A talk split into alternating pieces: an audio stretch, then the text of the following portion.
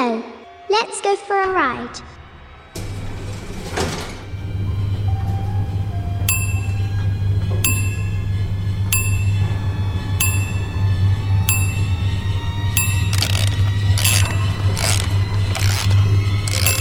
Here we are, ninth story. I am stretched upon your grave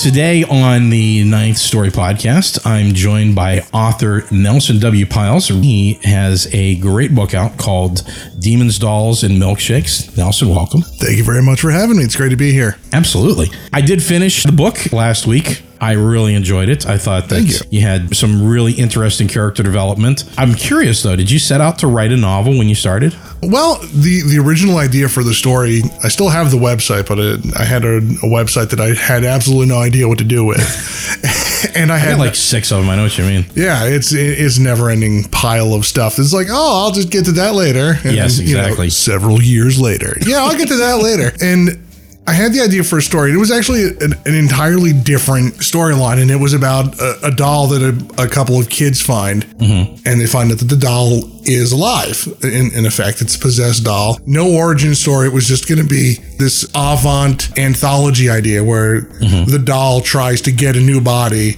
and at the last minute gets foiled, and it finds a new set of people. Curses foiled again. yeah, it was it was kind of like uh, an adult version of Pinky and the Brain. He's right there, and then the last minute gets it yanked away from him. Awesome. And that idea sucked. I couldn't pull it off, and I just started writing. And actually, the the original beginning of the story is it's it's a very non-linear setup. It starts in the middle, it goes back to the beginning, and then it goes back to the present. And you, it, it's I didn't intend for it to be that way. That's just how it came out. Right. And the middle section, which takes place in the Pine Barrens, mm-hmm. is actually the very beginning of the story Okay. from from when it was originally done. The first 50 pages of that, every month I would add another chapter mm-hmm. on my website. So like the doll gets made and stuff happens, and then I would post it on my website and Okay. see if anybody bit. Nobody did. Nobody cared. nobody cared. And then I was like, okay, well, nobody cared. Let's do it this month. And nobody cared. And and so on and so on. And I just wound up pulling it all off. And you're like, okay, well, let's just finish it. Mm-hmm. Let's get to work on it. And I buckled down and finished it. And it was about 35,000 words too short to be a novel. Okay. And I was like, yeah, that's a little short. yeah, a little bit. So I went back and I'm like, well, where can I pick it up? And I, you know, from the end of the story, I pick it up three months later mm-hmm. In Pittsburgh. Okay. And when I got done writing the two sections, uh, because of the length of time it took, because I, you know, I've got kids, stuff. Oh yeah, I understand. I wrote the second part of it, which is about equal in length, uh, maybe just a little bit shorter, and created a bunch of characters that did not exist in the first original draft of the book. And I had to weave them all back in together and Yeah. then take the writing style uh, from the first part of it and kind of bring it up to date because your writing changes if you Yes. do a lot of writing. I was curious about that because your first chapter, when I read your first chapter and then I got into the second, it seemed like there was a difference in style there.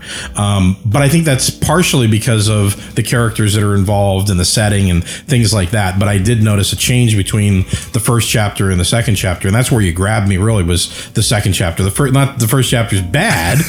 I just, it, I, you know, I was reading. I was like, okay, okay, and then the second chapter, it's kind of like that's where you step on the gas for me at least. Well, yeah, you know, I wanted the the first chapter to to get your attention, and you know, just kind of like I think you maybe want to go take a ride on this train. Come on in, come on in, and Yeah. just get you enough on board, and then okay, let's hit them over the head. Yeah. And I think that was the fun part about writing this book mm-hmm. was just the different sections of the book have a different tone, they have a different feel. Yes. I'm from New Jersey originally, and how that world operates is completely different from Pittsburgh. Absolutely. Kat, the main character for the beginning and the end of the book, is a total Pittsburgher. She's a total Pittsburgh chick. She would be very much out of place anywhere in New Jersey. Right. She would be openly hostile, and, and she pretty much is. Yeah. But the characters really dictated the tone of their sections. So the sections with uh, with Marty,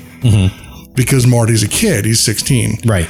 it's going to have a little bit of a different feel, Yes. a different vibe than a 30 year old single woman in the Burgh. Right. That was one of the things that I found most interesting is you were true to the characters and, and as the setting and the environment changed, the style of the writing, the style of the action changed and it made it natural for your main character's progression from who he was in the beginning to who he is in the end. Right. Um, Thank you. So why demons? Would you would you pick demons as your topic for? Um, it was kind of, it, I had a really grand, pretentious idea mm-hmm. when, when starting writing the story. always do. We, don't we always? It's just like, like it's going to be this allegory on the nature of good and evil. and, and, you know, and I was really going for it. I'm like, and it's in a very minor way addressed in the middle section of the book. Mm-hmm. Marty, the character, the, the 16 year old kid who conjures the demon into the doll, he's not necessarily evil throughout the entire story, but the question does come up. He's talking to the doll. The doll's name is Stitch, for those listening at home.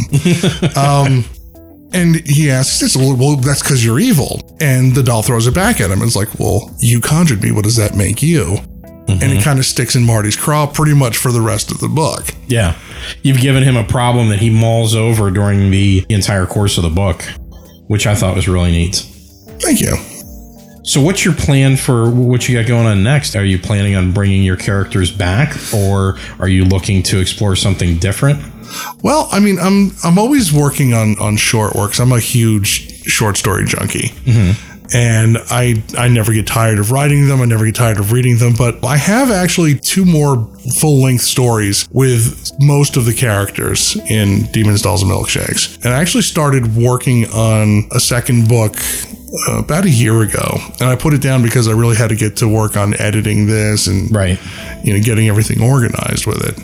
And all you know, some of the characters who live at the end of the book show up in in the sequel. Okay. I can't really go into a lot without blowing Right. You major portions. Exactly. Because there's people that still haven't read the first book. Right. And obviously, we want to give them enough to get them interested that they'll pick the book up and read it because it is a good read. But at the same time, you don't want to give away too much of the story. Yeah, I don't want to give away the story, but I will say Cat and Bruce come back Okay. Well, that's cool.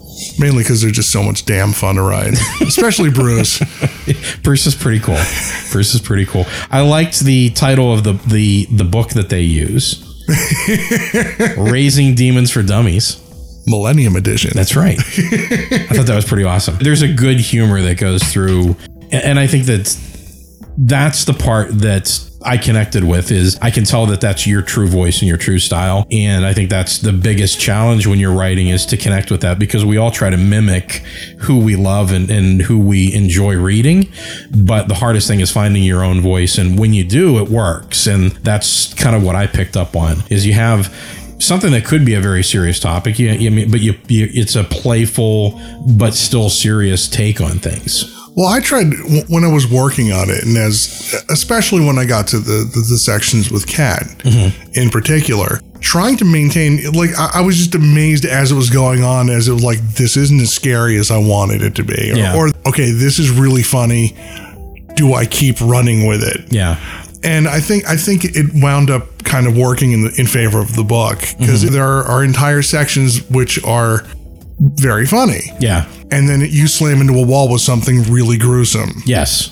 Yeah, there's a good balance between that. One of the things I have a little passage here that I highlighted that I, I really enjoyed, and maybe you can tell me a little bit about where your thoughts were whenever you were writing this. Sure. That- that's always interesting. Books in general and writing in general. I think it's uh, the part that I always like about it is starting out with an idea and finding out that it takes you in completely different directions Yeah. if you let the story do it. It's when you fight the story that I think you have writer's block and that you have a hard time. But normally the story will kind of lead you where you need to go. And it's usually nowhere near where you thought you were going to go with things. At least for me. I'm not a big outliner when I write, and I Oh, think I, never remember, outline. you know, from listening to you on Red Horse Radio, Doctor Tower Show. You, that was one of the things you mentioned is that you're not an outliner; that the story kind of evolves as it does. Yeah, it's like it's taking a bus. It's like, well, it's gonna, either going to take you where you want to go or it's going to take you where you need to go.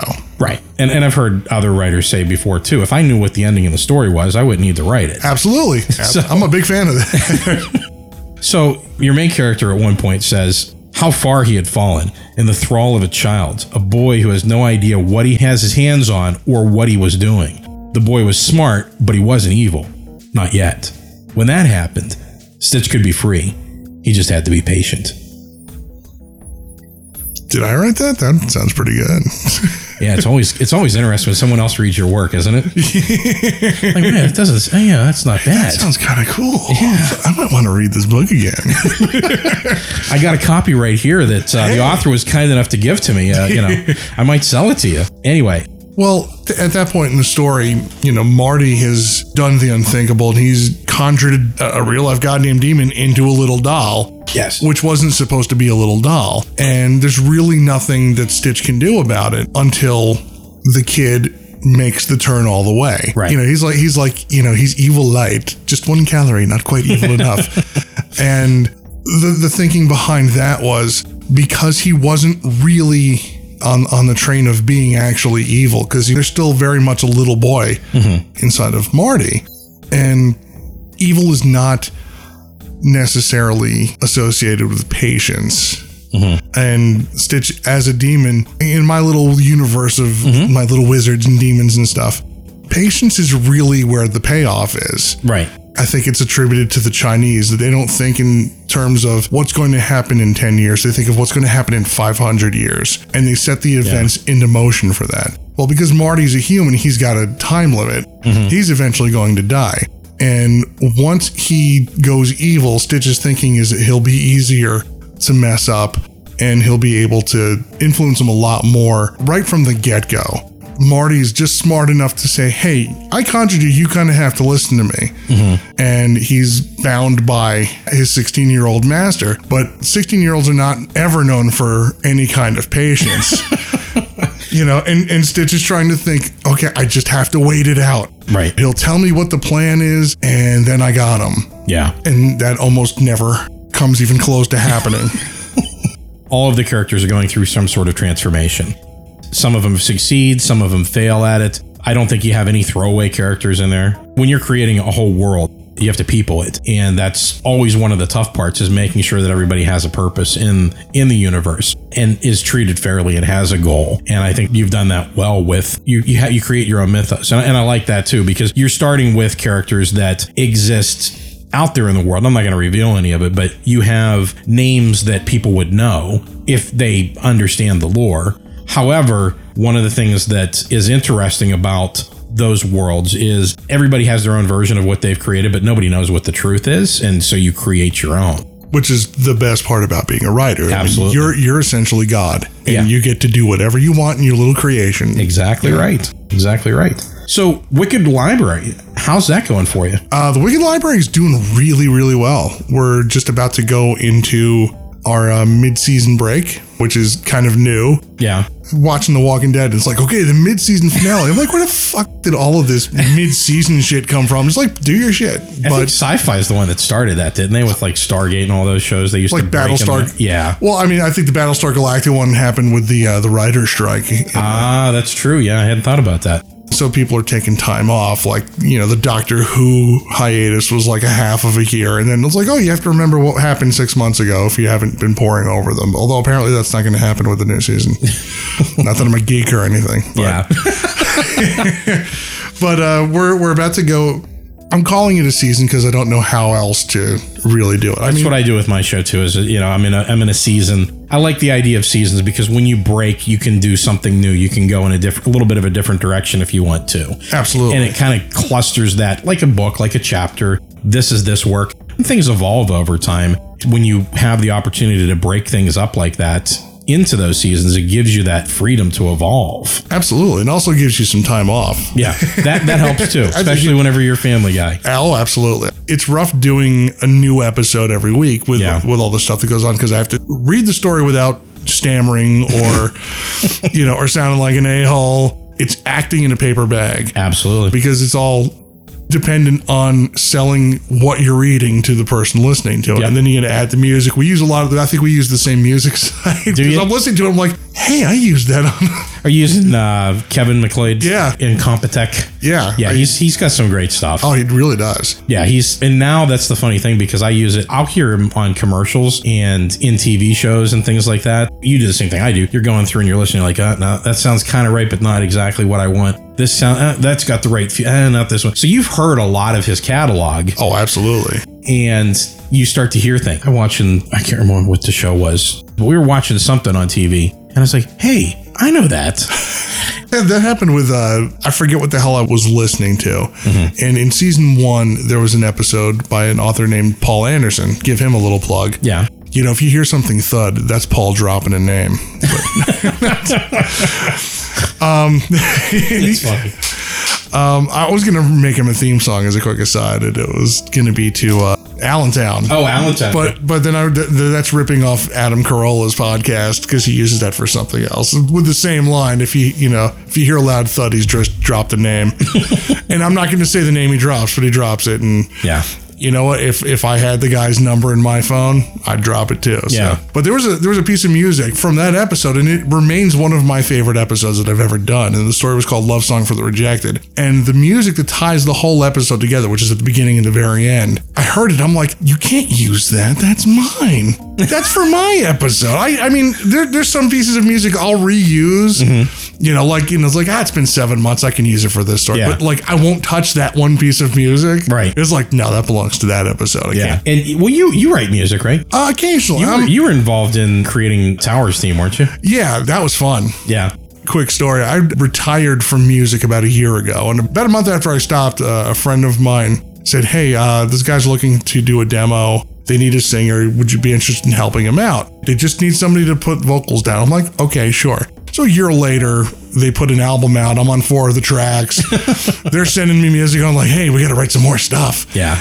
one of the pieces of music, they were like, okay, well, what can you come up with this? I still consider myself retired. We're not gigging, you know, we're, we're all family guys. You know, we don't have a lot of time to practice and go play it. More like a hobby now at, th- at this point. I wouldn't, I wouldn't even call it a hobby. It's just some really interesting outlet that we all have gravitated to. And it, it is very creative, it's very expressive, and it's a lot of fun. Yeah. And it's a lot more fun than when we were actively pursuing it. But these little things keep popping up and making really cool things like, hey, well, we got this song, let's put it here. And then 500 people are like, that song's fucking awesome. And it's mhm. like, oh no, what did we do? this, this is not what I wanted. I don't want success in this area. You know, and I, th- I think probably the key to any kind of success is if you just pretend that it's never going to happen and you just Yeah. do it for the sake of doing it. That's when it comes. I mean, when you when you kind of get over what Richard Pryor used to call smelling your own piss, once you get over that and you're just like, well, let's just be creative with it and do it, and that's when people start to come to the table and go like, wow, that's really interesting. Yeah, that that's like what we were talking about uh, before we, we started recording today. That it's the stuff that sometimes you're not the most fond of that seems to be the stuff everybody else likes. Yeah. I've heard other writers talk about it, and I don't think any of us understand it. But we'll write something, and we'll be like, eh, "That's crap." And other people read it and be like, "Wow, that's really good." And like, well, hey, if you like that, wait until you get a load of this. Well, I mean- and then they read that and they're like, "Eh, it's all right." Yeah, right. That, I, It's that like was- that's some- awesome. How can you like this and not that? It's like you ever write something, and you're like, you just like drop your pen, like that's Yeah. the greatest thing anyone's I ever think written. you'll be quite impressed with Yeah. what I have for you here, friend. you know, and then they look at the notebook and they sneeze on it, like, yeah, it was all right. but that's and that's almost how John's theme song came about. Yeah. Um, you, this the song you've heard the song, and it's Mm-hmm. really raucous. And, I'm, and the first thing I thought of was like, that's a wrestling intro. Yeah. I'm like, what kind of wrestler John Towers? it's like, and like the Ballad of Johnny Axe. And I tried to throw in as many Johnny Axe references Yeah. I could into the song. I even threw a Doctor Who reference into the song Yeah. And I'm sending lyrics to John throughout the course of the day. and I'm like, like, check this out. And it's like, you know, "Uh, you're gonna find my boot in your face. And he's like, oh, this is so cool. And he's like, "When's the song coming out? When's it coming out? When's it coming out? When's it coming out? When's it coming out?" I'm like, "Fucker, here, here's your song." and he's like making videos with the song. I saw that. That's It- awesome. And it's the it's the theme to uh, Red Horse Radio now, which is really cool. And I didn't, Yeah. I actually didn't expect that. But I mean, that's not something that I would necessarily write left to my own devices. Mm-hmm. It's like give me a piece of heavy music. Oh, okay, music to beat somebody up with. Here we go. Here's your song. Here's your song. Um, and it just worked out really cool. Me, Chuck, and Tony, the other two guys in, Mm-hmm. in the band, we did an interview with. I think she goes by the Mistress of Metal now Okay. and she's really cool and she did a great interview with the whole band it was like this two hour interview and she played the whole cd and she played extra songs and stuff and she's on another another network. I think it's the uh, the bic uh, bikers inner circle. Okay. i'm gonna i'm gonna hate myself for messing up the uh the thing. And just to throw randomly throw a plug at her but she's really cool and she's really Yeah. helped us out a lot. And she brought our music over to her new network and she's like the song's great. People love it. I'm like okay now what do we do When you write, do you do you listen to music? Do you listen to soundtracks or anything? Here's here's the weird thing. When I'm writing, when I'm in the prose mode, I'm listening to nothing. Really? And it's really cool to hear other writer stuff. Our friend Mr. Fairhead, he's like, you know, I get the lights down low and I put on Does he run himself a bubble bath? Dude, turn, put on the candles, play some music. I put in some Epsom salts. And did I take out my quote pen. No, I mean, look, he had a, he's gonna That's take our- awesome. it's gonna be great. He's gonna do his talking with his fists next time I see him. I was like, "Hey, Dave, what's going?" But I mean, he like he does this whole involved thing. Like he's got you know mood music and candles lit, and Wow. you know. You got to be nice to yourself before beforehand. you know, Speaking of forehand, I only I only touch myself after I've touched myself.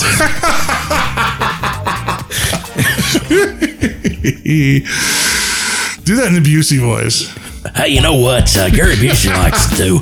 Sometimes, uh, what the hell was I talking about? Uh, hey, you know what? Uh, sometimes Gary Busey thinks about pussy. Uh, quite a bit, actually. Um, what was that? Oh, yeah, so, uh, hey, you know what I like? Some pussy. Sometimes when I touch myself, I like to touch myself. You know, I don't want anybody else. But when I think about me, you're damn right I touch myself. touch myself now. That's fantastic. We'll just sit here and do voices all night. well, you know, just the other day, uh, Ace Frehley's house caught on fire, and we used Tommy Thayer's picture in the newspaper. I meant quick Kiss story because they just got inducted into the Hall of Fame. Yeah. I wonder how much that cost Gene. And uh, Well, you know, it, it's it's always it's just for the fans. Uh, we sue them later, and then that makes back the money. I met the guy who uh, who painted the cover for Destroyer. And, and a more bitter man you will never meet. And, and I went with my friend Chris, and we're talking. I was like, "Hey, so what was it like working with Kiss?" The guy was like, "I'll tell you what. I saw Gene. He's like, Gene came to a show and saw the saw the covers, and he came over. And He said, "I want fifty cents for every dollar you make on that. Call my lawyer." Gave him a card, and he just started mfing Gene Simmons up and down. He's like. He's like the other guys in the band were total sweethearts. He was a prick. Yeah, that's good stuff. I actually I, I knew a guy um, in in California that worked at a hotel and had. I'm a big fan of Kiss, first of all, but Yeah. the dubious privilege of driving them out to a hangar every day for them to rehearse for an upcoming tour, upcoming show. And he he had a story about Gene Simmons messing with him. Apparently, Gene had a, a dent in his car, and he told this guy, "Go get my car for me, and be very careful because I don't want any dents on my car. If you get a dent in my car, I'm going to kick your ass." so of course he shows up to the car, and there's this huge dent in the car, and he's like, "Oh fuck." He's like, I don't know. Do I take the car over to him or do I not take the car over to him? what the hell did you do to my car? I'm gonna sue your ass. I told you. No, I'm just messing with you. That, that happened last week. Don't worry about it. I almost hate him a little bit more for that. what a dick move. This poor bastard. I can't I can't hate him. I mean, I grew up listening to Kiss and their heroes of Yeah. You know, especially Paul. Oh, we were talking about writing. So, how do you define horror. There's different variations of horror. Stephen King calls himself a horror writer, but he tends more towards the paranormal and fantasy. Then you have Dean Koontz, who is more of everything has to have a reason. It's more of a sci fi type of horror. And then you have the classics like Lovecraft and Poe. And then you have Gaiman, who has his own way of, of dealing with horror because he can write something that's beautiful. And then in the next sentence, it's terrifying. And Joe Hill, of course, is part of the Postmortem Press, which I know you have an affiliation to Postmortem Press. Oh there. yeah, I'm, I'm I'll I'll crow to the hills about postmortem press. I really dig. You know, I mean, and not just saying, you know, not just because they put the book out. Right. I, I was actually hoping to hell that they would put the book out. I mean, Yeah. I just really I've worked with a lot of different publishers, uh, with mostly my short work, obviously, but postmortem press. First of all, the authors that that are in there, we, we're all kind of chummy. You know, they uh, postmortem hosted a uh, a writers retreat uh, in July. Oh, wow. And there's like 20 of us, uh, roughly 20 of us, just hanging out for like three days. And I got to hang out with Oh, man, that sounds awesome. writers like Gary Braunbeck, Tim Waggoner, Lucy Snyder, Jessica McHugh, the aforementioned Paul drop a name Anderson. He's going to kill me for that. C. Bryan Brown. I mean, just all these writers that, you know, we've all either appeared in an anthology or we've corresponded. I've hit most of them up for stories on the Wicked Library Yeah. and we all got on like a house on fire. And there's not many publishing companies, big, small, or otherwise. I would put PMP in the otherwise column. It's like this big avant club where all of these different writers get together. It was really cool to hang out, really cemented a lot of cool relations and stuff. And if you learn about other people's process and Right. other people's definition of horror, I'm going to bring it back in right now. Um, We went around the block. we went around the block, spent some time around the block, and even stayed a, even stayed a night or two. Um, one of my favorite writers that I got to meet out there was Jessica McHugh. Okay. She refers to herself, uh, her work as speculative fiction, and it's a bit of a mouthful. I, I'm a bit hesitant to call myself that, but the bulk of what I write is horror. It's kind of like telling a joke. The setup for the joke is a normal situation, but the exaggeration is where the fun lies. Right. So a guy and a girl are walking down the street. One of them falls into a manhole cover. Laughter ensues. Well, what if you know, like a, guy and a girl are walking down the street, and a guy in a ski mask grabs the girl by her head and drags her off into the hills mm-hmm. without so much as a goodbye. It's like I'm going to go fucking kill this bitch. Bye. you know, and everything that happens, not necessarily to her, but what the other guy, if he chooses to go after her, mm-hmm. is where the horror can come in Okay. you know, and it's anything that just left field occurs. It's normal situations with one giant exaggeration or several small exaggerations. There's a great story, and the authors, I, th- I want to say it's Rockne S. O'Bannon. It was a story called Shatterday, Okay. and I don't know if I don't know if it's Rockne or Harlan Ellison. Okay. And the guy wakes up, and conventional English has changed throughout the course of a week. You know, like Apple is like you know the, the all of the books say Apple, and it's a picture of a horse. Wow. You know, it's it's you know just very very very tiny stuff, and this guy struggled to hold on to any kind of conventional reality that is just changing around him. Wow, that's and neat. he's and he's the insane one. Right. That was more sci-fi than anything, but that still put yourself in the guy's shoes. That's pretty horrifying shit Yeah. right there. And for you, that's the definition. You take something where it's every day, you have something that's just completely askew that doesn't fit in, and that's where the change is, the changeover. There's a there's a story that I wrote, and it's one of my favorite ones that I've written, and it's called A Box of Candy. Okay. And it's about a guy who's taking the ashes of his wife onto a cruise, and he's going to dump the ashes mm-hmm. off the side of the ship. They were supposed to take this cruise, and she died before they did it. Okay. and he puts the box of ashes next to a radio and the radio's on and his wife starts communicating to him through the radio Oh, wow. That's neat. and through through uh, all sorts of the miracle of woo woo Yeah.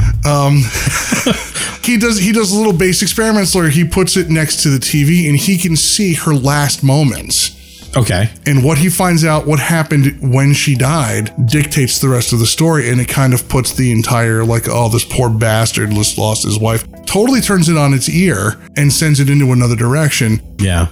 You know oh my god my dead wife is talking to me that's you know terrifying and the horror changes roles from that point on Yeah. When I'm reading horror fiction. That's one of the things that I enjoy is it starts out very everyday and you are along for this strange ride before you realize it. The world kind of changes around you. You've established yourself in this mundane, normal existence that we all see, and all of a sudden you're looking behind the curtains. Right. Or someone grabs you and pulls you behind the curtains, and you realize that you're in a broader reality than what you thought you were. The curtain analogy is very good. My favorite thing is to find out that you've been behind the curtain the entire time. Ah, yes. Like Sixth Sense. Yes. That ending is a wallop in the head with Yes. a cast iron skillet. Like, holy living fuck. What just what did I just watch here? And then it goes back, and then you watch it again. And you're like, son of a Bruce Willis is in this movie. What the fuck is this? The others was like that too, I think. I don't know if you watched the others. That's the one where That was uh, Alejandro Aja, I think. That, the the one with uh, Nicole Kidman. Yes. Yeah. I think that's the guy who directed uh, Abre los ojos, which was Okay. made, was was remade into Vanilla Sky. Fucking why? I have no idea. Fucking Tom Cruise. Yeah, because they want to remake everything into something that they think that everybody can consume rather than making people work a little bit. And Yeah, actually, we could debate that one. Oh shit. Remakes, you know. Here, why don't you go and watch the original movie and put a little bit of time and effort into it, and the payoff is so much better. Absolutely. Rather than here, I'm just going to spoon feed this story. Well, like, well, um, recently, what was it? Uh, Old boy, they did that with. I, I'm, I'm boycotting that on principle. We won't talk about old boy. I, that pissed me off. It's like, why? yeah, I mean, realistically, like, you have Uh, a story that works already. Let's just mess it up. yeah. Um, let's see. There was a movie called Let Me In. Uh, I the original movie was this. called Let the Right One In, I think, and it was a, Oh, it was this vampire Yes. Brilliant, brilliant fucking movie. Yeah. Why they needed felt the need to remake it and bring it over here? Beats the fuck out of me. I don't get it. They should just get a distribution channel over here and get the movie out there. Well, I- here's an idea. How about you take a shit movie from another country and then make it over here into a good movie? There you go. That would be something interesting. That doesn't happen though. That's want- too easy. What I thought was really funny is that they took, uh, I think it's Japan, remade Unforgiven and set it in Japan. Nice. And, you know, they switched it from like old gunslinger and it's like a Ronin samurai. That's pretty good. Good. And I hope a movie fucking rocks. Yeah. Yeah, there's a lot of um where were we going? What were we talking about? I don't know. Books or some shit? Yeah, there you go. Some sort of writing stuff. I, I, I think you know. asked me to define horror. I'm like, Yeah, there we go. well, I mean, it, I think speculative fiction kind of works for that because, I mean, everything is subjective. What scares you is not necessarily going to scare me. What scares my seven year old is not going to scare my nine year old and vice versa. That's a good point. Gaiman, he said that once about Coraline that parents watch it or read it and they're horrified by it. And children watch it and they're like, yeah, that's all right. It's not that scary. Both of my girls absolutely love Coraline, and they read the book. I was like, damn, love my brilliant little girls. Gaiman wrote a, a children's book called Wolves in the Walls. Yeah. which is absolutely fantastic. My oldest daughter was just like this. I'll paraphrase because she doesn't swear, but she's like, "Dad, this book fucking rocks." And that's not what she said, but that's what she meant. I'm Yeah, like, exactly. "Yes." He just recently had a book out called Fortunately the Milk, which is a children's story. It's about a time traveling dinosaur and uh, all kinds of very British humor, very strange situations. And every time I read his stuff, I can read the children's stuff and I'm still completely entertained by it. He's he's consistently compelling. Yeah, he is what I would truly define as a storyteller. And I have a distinction between the two. Someday I hope to be a storyteller, but for now I'm a writer. And there's there's a difference between the two because a true storyteller I think can transcend all mediums and you're still compelled by it. And everything they write, regardless of whether it's for adults or children, is still compelling.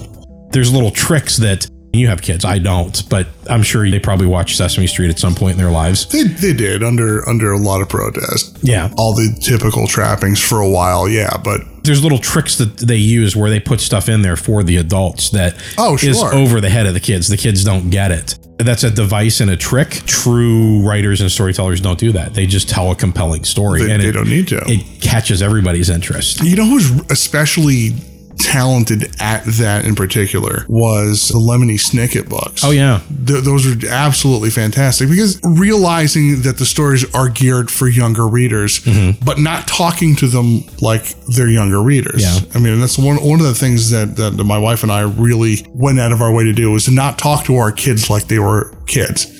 You know, there was no baby talk going on. We talked to them like, okay, because, you know, I mean, think about it. They're learning to pick the language up from you. Exactly. So if you want them to talk like a jack off, go right ahead. He's like, oh, look who's good to do things in the You know, and nothing made me angrier when they were when they were babies. Just like, oh, she's a cute little baby. I'm like, don't talk to her like that. She's not an idiot. She just doesn't know the language yet. Exactly right. And I've got these two huge vocabulary, brilliant little girls. I mean, the seven year old's like, Daddy, what's Matt Smith going to do now that he's leaving Doctor Who?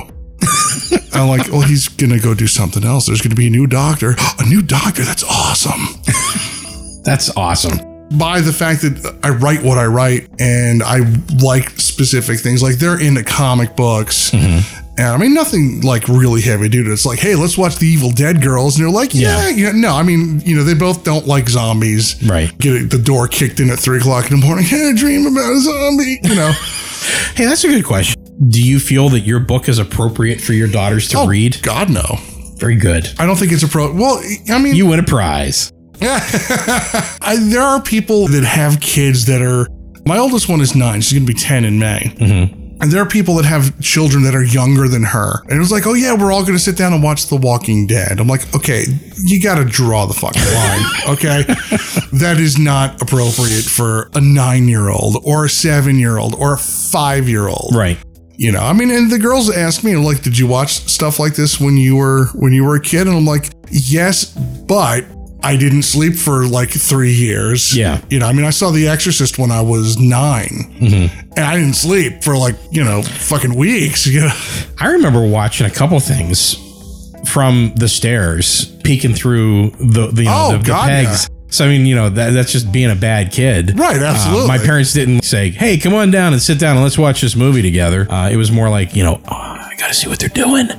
You got to peek through. what's all that noise? Uh, no, I'm not going to be able to sleep for weeks. Yeah, I mean, and I imagine that probably psychologically has a lot to do with the stuff that I write. And, yeah, But I mean, it's not necessarily something that, you know, I really wanted to see it. They have absolutely no illusions about it. It's like, okay, that's scary. I don't want to see it. Right. You know, they know their limitations, which is really, which is really good uh, for me to be like, okay, this is what happened. He's like, I'll give you a little bit. This is what happens here. Oh no, I don't want to watch that. Okay, fair enough. We'll watch something else. there's a big difference, and, and I and I like that you make the distinction. Um, there's a big difference between talking to your kids as an adult and wanting them to have the ability to reason like an adult as they grow up, and just being like, well, everything's fair game for the kids. Yeah. Because I've seen people do that with their kids before. Just like, yeah, well, you know, they can watch whatever they want. We treat them like adults. No, there's a difference. They're still children. You want to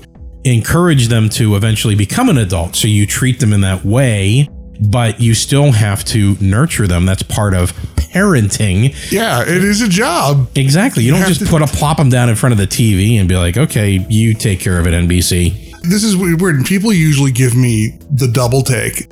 The girls, and we've actually scaled down. They are allowed to watch during school.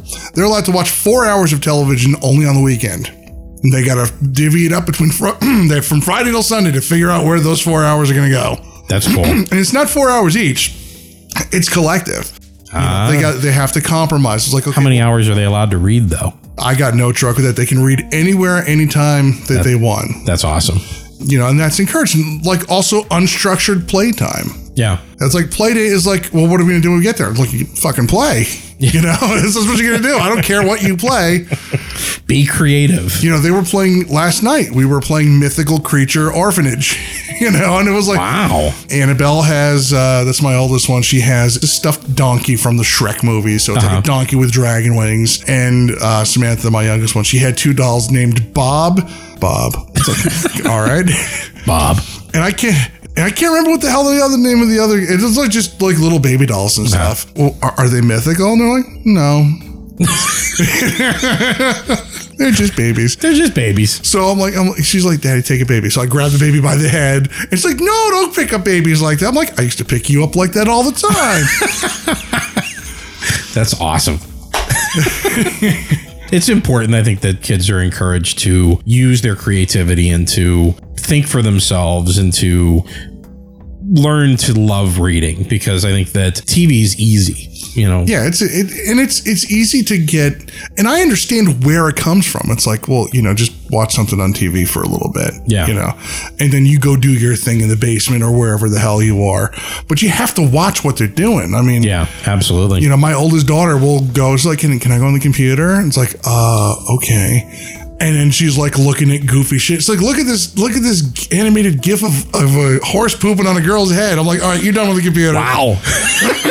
You know, you, you kind of still have to watch them. I mean, like, Yeah. she's a very, very smart kid, but you still a kid. Yeah, Like, exactly you right. be- you have to be paying attention. Yep. Yep. Um, changing subject, I have a question for you. Um, I think we all know that writers are pretty obsessive that they will re-edit and rework their work ad nauseum. Um, if, I- if you know, if I gave you your manuscript today, you'd probably sit down with a red pen. I'm sure you could probably find some things that you want to change. Um, probably.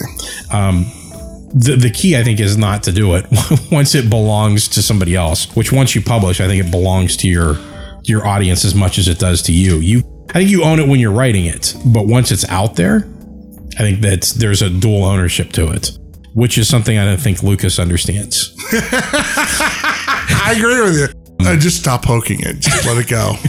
So I guess my question is, if you did have the opportunity to change your manuscript, is there anything that you would change?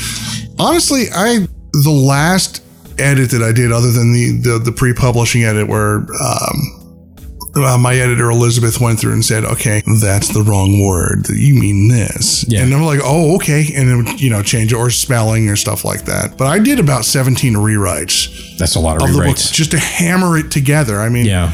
some of the tone differences between the first chapter and the second chapter some of that's intentional but some of it's just like okay well this part came several years before Right. now i'm a better writer and this is better than this so Yeah. i make it kind of I, I needed to make it flow and it took a lot of rewriting rearranging sentences and what have you Yeah. and i i don't think i would change anything with it really That's good. Um, everybody who's dead is supposed to die so yeah i mean People the, die in this book. Lots of people die. Actually, not a lot of people. Now that I'm thinking about it. Well, let's see. One, two, three. Yeah, okay. There's a handful of people. 75. 75 at least. um, one of the things that you learn and you develop as the more you write is learning when to just leave it alone. yeah. Because you can, I mean, you could spend countless hours that you could be writing something new. Part of my process is when I'm done with writing the story in the first take, I don't look at it for like a couple of weeks. Like two weeks, and I'll go back and take a look at it. And then I'll just start refining it and cutting things out, killing your darlings, as they Right. say. And then when I'm done with that pass, I'll take another look. And I'm, I'm getting pretty good with it now. I can I can kick it out relatively quickly, uh, which is which is good because there's a there's a thing that they have going on next year that I'll tell you about. It's, uh, Sweet. writing a short story every week for a whole year. Nice. It's like 52 stories, which is kind of cool. It's a nice little challenge. It's a little different than the NaNoWriMo challenge. I can't do the NaNoWriMo. I've tried a couple times, and my problem is is that I always have something that I'm working on at that point, and I'm like, uh, I'm going to work on this, but it doesn't really count because NaNoWriMo, for people that don't know, it's National Novel Writing Month. It's November, and essentially in the month of November, from start to finish, you're to write, what is it, 50,000 words? Something like that. Or is it 25? I can't remember off the top of my head. And I should just turn to the computer and look it up, but I'm not going to. um, but yeah, you basically you write a novel in the course of a month. And I always have something that I'm working on. And I use that time. I mean, I mentally I participate in NaNoWriMo and I'll write for that month and I'll try to get through my problems and, and what I'm working on. But I've never actually started from scratch at the beginning of, of November and ended up at the end of November with an actual book. I get up like 4:30 Yeah. every day just to get writing in before I have to, you know, get the hell out of the house. See, I'm a night raider. I, I like to. Uh, I see. Not a night rider, Hey, Gary Busey's not a night rider. Um, a night writer. And it's funny too because on the days whenever I do for some reason get up early and I'll sit down and write, I seem to have really good sessions. I just can't. I can't. I, I'm in my mind. I'm convinced that Yeah, after after dark, when everything settles down, that's when I can write. yeah, I'm I'm ready to like stab my eyes out with a with a poker and just be like, just fucking let me die. I I noticed that as I get older too. My, my eyes are starting to, you know, you, you hit 40 and things change. And after Oh. staring at a computer screen all day, you're like, man, the last thing I want to do is come home and stare at a computer screen. You know, as I, as I rocket towards fifty. The speed of a fucking gun. It's it's just like there's got to be other ways to get it done, and there's just you just have to do it. Yeah.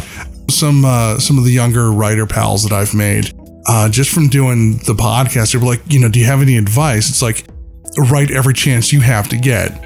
Period. Like if you, he's like, well, I don't have time. I'm like, what time do you have to get start getting ready for work? I'm like six. I'm like, okay, wake up at four thirty. Yeah. Get up at five, write for an hour, and then get ready to go to work. You know, if you really want to do it, you just get up and do it. Yeah. It's like working out. You have to do it. Even if what you write that day is complete shit. Yeah. It's going through the motions, and eventually you start to hear yourself. Um, you know, like I said earlier about finding your voice, that's what happens when you continuously write. Eventually, you write something, you're like, hey, that sounds like me. That's my voice. But you write until you do. You, you keep going through it, and sometimes you have a good day, and sometimes you don't. And the heavy lifting is to get it out there. Yeah, getting it out there. Yeah, so I had a question about that. What Sure. made you decide to go with traditional publishing? It used to be this big thing where if you published on your own, it was because your stuff was crap and no one wanted to buy it. But there's a lot of people that have seen success in e-publishing and self-publishing. Now, I mean, don't get me wrong. I think there's a lot of crap out there. there there's a uh, a line of thought, and I know I'm probably going to get some shit for saying this. Um, we're all about getting shit on this We're show. all about getting shit on this show. I'm going to preface what I'm about to say with this. There are some people that do very well with uh, publishing their own work, uh-huh. and usually them publishing their own stuff comes from having developed an audience yes. via other means. There's, there's a, there are really good self-published authors out there. Christine Saltis is one of them. Hmm. She's a very good writer, and she's got like 17, 18 novels out Wow, there, and she's done and she's done very well. She has an audience. She can justify doing that. Mm-hmm. Kenneth Kane, really, really smoking writer. He's not exclusively self-published, but he puts out his own anthologies of his own work and Mm-hmm. stuff that have been published elsewhere. Really good guy. I don't think he's exclusively self-published. So what I'm about to say and piss off a lot of self-published writers, my reasons for going traditional publishing was I wanted to know if I was good enough to get somewhere without having to pay for it. The old line is like, well, if you're good at something, you shouldn't have to pay to do it. Right. You know, when I was when I was a teenager in bands, the only way your band got in a gig is if it's like, okay, well, we'll give you a half an hour slot, but you have to bring 25 people, you have to sell them 25 tickets, and then anybody who comes in after that, you get a dollar for. So you get 26 of your friends, and you have to split a dollar five ways in the Yeah. fucking band. It's a rip. It's bullshit. Yeah. It's absolute bullshit. And not all self publishing is bad. If you're a first time writer and you've never been able to get anything whatsoever published, Yeah. you need to work on upping your your style. Yeah. Something's missing, something's not firing. You know, it doesn't mean that you're a bad writer. It doesn't mean that you're an awful writer, that you'll never get published, but you need to work on your craft. I mean, Right. the uh, the advent of the self-publishing uh, industry says anybody can do this, and that's bullshit. Yes. It's like no, anybody can put a book out. That's true. Is it any good? Is anybody gonna buy it? No, not necessarily. Stephen King can self-publish a book from now until he dies. Yeah. and it'll be a phenomenal hit. Right. Why? Because he's Stephen fucking King. Right. You know, if Stephen Abramowitz wants to sell, you know, self-publish every single book, and no offense if there is a Stephen Abramowitz out there who's a best-selling author. No offense, I'm just pulling your name out of my ass. Right. You know, um, I've been storing it there for a while. It's ready to come out. you know, if uh, you, you know, like the guy that lives next door that you never ever see self-publishes a book. Okay, great. You've got a thousand copies of your novel. Who's going to buy it? Use whatever analogy you want to. If you have to pay for it, Yeah. and it's something you did. Why are you paying somebody for something that you did? I mean, it's you- you're doing work. You know, Yeah. Harlan Ellison made a great analogy. It's like you don't go to the gas station and say, "Well, I'm going to try your gas out, and and if I like it, the next time I'll come." You give me a free tank. I'll come back later. Right, exactly. It is a craft. It, it is something that needs to be developed. Am I the best writer in the fucking world? Hell no. My problem with self-publishing, and I, and I'm actually a big proponent of it, if it's done properly. My problem with it is that anybody now, with the advent of ebooks and Kindle, for very cheap or almost next to nothing, you can get a book out there. I could write a book tomorrow and have it out there by the weekend for people to buy. Right. And it'd be full of typos and poor character development and arduous to read. And I think that's the danger in self publishing. I think eventually what will happen is that that segment will fall to the wayside. It has to because nobody's reading their stuff. And, right. You know, if they are reading their stuff, they don't read a second time or they don't tell their friends about it. What's missing in self publishing is that people just think because I wrote it, it's good enough to be out there. Well, right. And maybe it is, but There's a pretty good chance it's not. that's right. I was talking with another writer, and first question that I got when Demons, Dolls, and Milkshakes came out I was like, "How much did it cost?" What do you mean? Like, how much did it cost to make? And I'm like, "No, I, I got Cost Postmortem some money. Mm, it cost Postmortem some cash, but you know, it didn't you know?" And I- don't mean to to sound like I'm you know I'm Gene Simmons and I'll be paid for every single book I'm ever gonna make. You know, like You I know, mean, if you're not going to get paid, it's not worth spending the time. Right. And again, I don't want to piss off legions of self-published authors. I'm Right. not I'm not picking on you. There's a lot of you that are really really good. Yeah. But no one can teach you how to be a good writer. You just develop it. Yeah. And uh, I was talking to a friend of mine. He's like, I wrote this book, and I'm like, okay, well, you want me to read it? And he's like, no, no one's reading this book until it comes out. I'm like, okay, that's not a good way to approach it. you know, most of the names at the end of the book. You know, I had my beta readers. I'm like, okay. Yeah. The only caveat was, I'm like, if you think this sucks, you have to tell me why. When were you pulled out of the story and why? Right. You know, or did you get 30 pages in? You're like, oh, you know what? I have stuff to do. I, I completely forgot. I'm late now. Right. That's a huge problem. That's like the coolest thing I in the world. I made you late for work. Good job.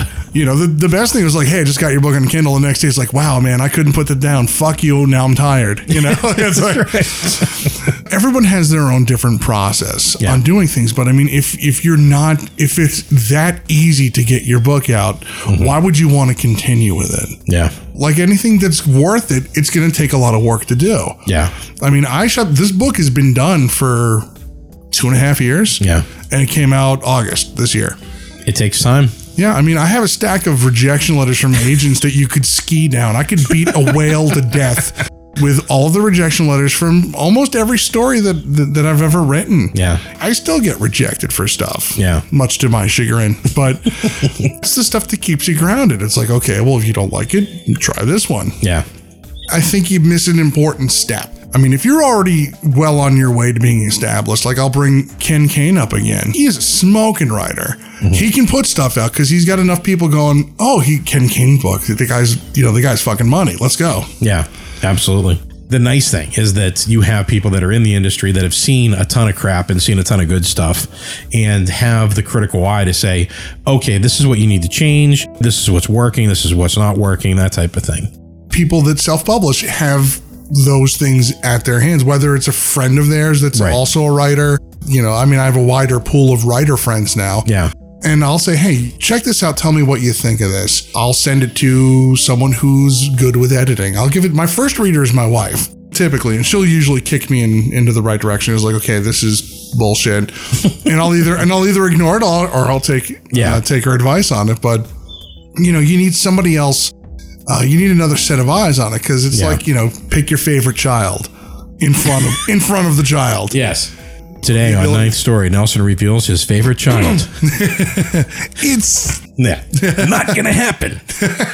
because they're not, there's no such thing as a favorite. Well, no, there is. It just depends on the day. if the little shit is being a little shit, the one who's being quiet's my favorite. That's right. That's awesome. uh, that's funny. I agree with you. I mean, self-publishing, you have that's my biggest problem with self-publishing is there's obviously a hell of a lot of people out there putting this stuff out that don't have anybody else look at it. and it, it takes away from the really talented people that are Yes. putting stuff out. It's yeah, it's it's become a quagmire. It's like, you know, trying to hear one voice and all the noise of shouting. Right. Um, So, have you thought about doing your book as an audiobook or do it's, you it's, have it's funny that you brought that up because I actually, uh, uh, Eric Beebe, who is the, the head honcho over at Postmortem, sent, Uh-huh. sent me an email. I was like, So, uh, how you feel about doing an audio book? Nice. You know, because he's only recently started listening to my podcast, Uh-huh. and you know he also gets to hear me depending on where the author is from. Like I'll plug the publishing company as well, and if it's you know one of you know one of his you know P and P kids, he's very very very pleased with me. Yeah. and uh, he throws me a shackle or two. No, he no, we're we're we're still pretty independent and shackleless over Yeah. at the Wicked Library. But uh, his whole thing is like, you know, here are the specs for doing an audiobook. What do you think? And I was actually uh, considering having the engineer and uh, one of the members of the band. Hey, you know, I need to borrow your recording room for about four hours and Yeah. try to keep coughing down and let's see if we can do an audiobook. Because I mean, essentially, I'm doing an audio You're doing an audiobook every week, essentially. Yes. pretty much, yeah. I always love it when an author reads their own work. Yeah, me too. I'm, I'm a big fan of that. I, I don't think I'd be comfortable with somebody else. There's certain readers out there that I think are great, and Stephen King very rarely does his own reading, and I think he realizes he has that that Maine accent He's got that's that nasally. it's a little tough, and that's just an ear thing. It doesn't take anything away from the man as a writer, but I think he knows too that there are certain readers out there that have the perfect voice for his stuff. oh, sure. But I think that like Neil Gaiman reads his stuff. I mean, I'll listen. I'll listen to Neil read the phone book. Oh, hell yeah. How long you been podcasting? I've been podcasting for just a little over a year. Okay, you have a year under your belt, so I mean, you know what it takes to to make a story compelling and keep the reader interested. And I that's that's what I do when I drive to work. Because it takes me an hour to get to work. I I'll listen to a podcast or I'll listen to an audiobook, and I switch back and forth between the two depending upon if there's something out that I want to hear that I know I'm not going to get a chance to read. Last question I have for you: Did you do any touring at all for your book? Um, well, kind of. I'll say kind of. I did a convention or two. Realistically, um, not to bring, I try desperately not to bring the money paying gig into anything that I do because I, but I will have a lot of time in 2014. You know, there are advantages of being an unknown author. Yeah. So if you've never heard of me before and I show up in your town with a copy of this book, it's new to you. It hasn't been out for a couple of months. Hey, here you go. so uh, there are some opportunities to hit other states. Yeah. I, I'd like to get back home to Jersey for, Yeah, absolutely. for for a couple of weekends just to set up shop and see if anybody I went to school with and was a douche and be like, hey, fucker, here's my book. Because I'm all about that. That's right. I still harbor a lot of resentment from high school. Here's my book, dickhead. I have I carry grudges around in buckets. Here's your bucket, shithead. Oh, this book's about you, by the way. all those people that are dead, that's you. That's right. Well, I mean, I also I also grew up into a six foot five serial killer looking asshole, so that's a big deterrent for all those. Like, hey, remember you used to pick on me back in the day? I'm gonna kick your ass and put you in an eight foot hole. I just happen to have one in my backyard right now. Or I'm gonna kick an eight foot hole in your ass, leave you on the side of the road bleeding and seeping. Fantastic. So why don't you plug yourself? Where where can where can people find? Hey, why don't you plug yourself? Ah. Something you yell in traffic. Hey, why don't you go plug yourself? Why don't you plug yourself there, buddy? Where can people find your stuff if they're interested in getting the book? If they're interested in learning more about you? If they want to listen to the Wicked Library? Well, I'm glad you asked. you can get Demons, Dolls, and Milkshakes in Kindle or paperback at Amazon.com. You can also go to postmortem-press.com. You can order it from there. You can find me, of course, on Facebook. I have an author page that is facebook.com backslash nelson.pyles. You can Awesome. find The Wicked Library, which is part of the Society 13 podcast network. One of the lead ponies in my stable of That's right. my stable of shows. You can actually get to all of that from either Facebook, which is facebook.com backslash the wicked library, society13network.wordpress.com backslash the wicked library. I'll make it simple for you guys. I'll give you a, a quick link in the show notes, and uh, I'll create a little page for you on on the uh, Ninth Story podcast website. Put it in the show notes. Know, nelsonwpyles.com Exactly. and at Nelson W. Pyles for all you Twitter people. um, you know, I'll plug the Wicked Library though. I gotta, I gotta give a shout out to uh, my partner on there, Maddie Von Stark. yes. The uh, the first Christmas special we did for season one was called the Chris Massacre special. So this year it's Chris Massacre Two, Electric Boogaloo. so Yeah, I just I actually just finished listening to Sexy Elf Story. this morning. that was interesting. Ah, Rich Bottles Jr. He always delivers with that shit. I tell you what, he's if you saw him, he's the most unassuming guy, and he's a really, really nice guy, and he writes the most depraved shit I have ever read. But he does it well. I mean, it's Yeah. not like he's beating you over the head with a gigundo phallus. Hey, hey now. Hey, no. But I mean, he's he's a really talented writer who can get away with writing depraved shit, Yeah. like Kathy the Sexy Elf. But Yeah. yeah, that's a that's a good one. Yeah, it's good stuff. All right, well, I guess we're done then. I just wanted to thank you for coming by and Hey. spending some time with me. I got the awesome Demons Are Dicks mug here and the Demons Dolls and Milkshakes paperback. No pictures. No pictures. Well, on the oh, cover. Oh, well, Actually- yeah. That's awesome.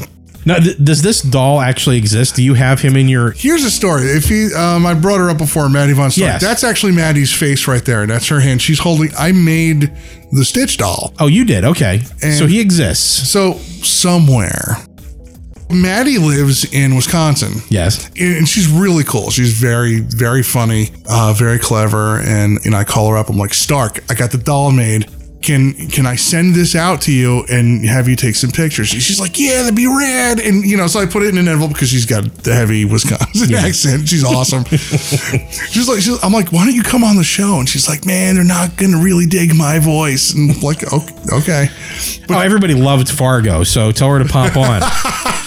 she's gonna kick my ass. so I, I sent her the doll, and within 15 minutes of her her getting the doll, she sends me that picture, and she's like, "Is that all right?" And I'm like, "Fuck, that's the cover of the book." yeah. and and I'm like, okay, you know, and she she was taking pictures of Stitch in her house, Yeah. you know, all over. And I'm like, all right, Stark, time to send him back. and she mailed him out to me, and he never showed. Ah. So somewhere in America, Stitch is running around. Stitch is running around sighing his little ass off. He's probably in the Pine Barrens in a cave. He's like, I want to go home. I just want to fucking get out of this doll. so, but yeah, um, yeah, she did the whole cover. Like, there's the, the, the picture that all of this stuff is covering Yeah. is another interpretation of Stitch that she initially did. So there is a Stitch doll out there, and hey, if you have the Stitch doll, whoever, whoever the hell is out there, I really kind of would like him back. Yeah. You, you really shouldn't be fucking around with the Stitch doll. You really It's not shouldn't. going to end well for you. He likes to tear things off of people. He does. and then put them back on just so he could tear them them off, off. again. All right. Well, thanks a lot, Nelson. I appreciate it. We'll look forward to the Christmas episode of The Wicked Library and whatever you got cooking for Stitch coming up in the oh. future. All right, thanks, man. It's been a great time. All right, man. I appreciate it. Love Thanks the a lot. show. It's good to be on, man. Thanks. I appreciate that.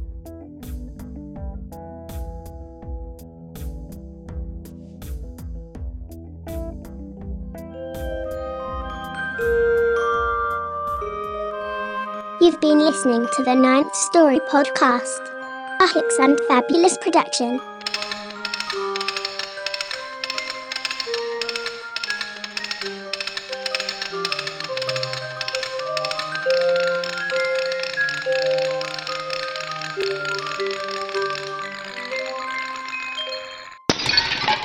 I broke it.